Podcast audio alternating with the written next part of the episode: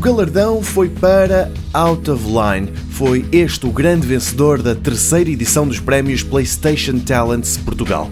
O Out of Line ainda está no início da sua produção e é aos títulos que estão nessa fase de desenvolvimento que a Sony quer dar uma ajuda com estes prémios. A dupla, que está a trabalhar no jogo neste momento, recebeu 10 mil euros, mais kits de desenvolvimento para a PS4, um espaço para trabalhar nos próximos 10 meses e a garantia que o jogo será posto à venda na PS Store quando estiver pronto. Out of Line é um título de plataformas no qual o jogador segue um protagonista que trabalha numa fábrica, mas que toma consciência de si e se apercebe que é diferente do resto dos seus colegas. Face aos outros 10 finalistas, Out of Line destacou-se de tal ordem que acabou por ser também premiado com o galardão atribuído pela imprensa. Mas a PlayStation atribuiu prémios a outros títulos noutras categorias. O mais inovador foi Iteration, com muitos puzzles para resolver em ambiente de realidade virtual.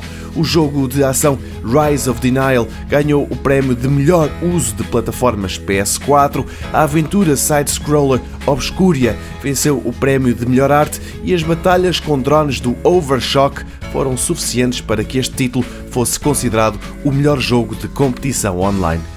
Todos eles são portugueses, assim como Strikers Edge, o jogo que venceu a primeira edição destes prémios e que desde ontem está à venda na PlayStation Store.